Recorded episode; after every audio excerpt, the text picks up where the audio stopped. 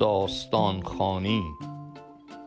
این هفته داستان زمین، نوشته و اجرا میترا درویشیان.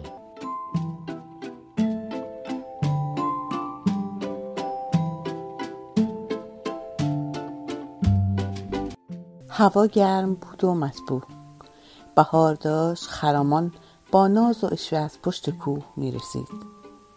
زمین باید خود را برای جشن و پایکوبی آماده می کرد. از خانه بیرون زدم.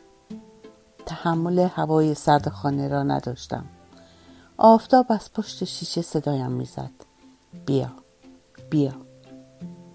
پرندگان داشتند آواز می خواندند و درخت ها جوانه می زدند و دستی بر گیسوان کشیده و بعضی را آراسته و برخی را پیراسته بودند.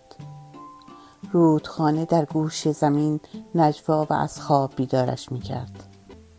خورشید سوزنی در دست گرفته و نسیم نخ زرد رنگی به او داده بود تا نرگس ها را بر زمین گلدوزی کند. زمین و زمان نغمه میخواندند. بهار آمد، بهار آمد.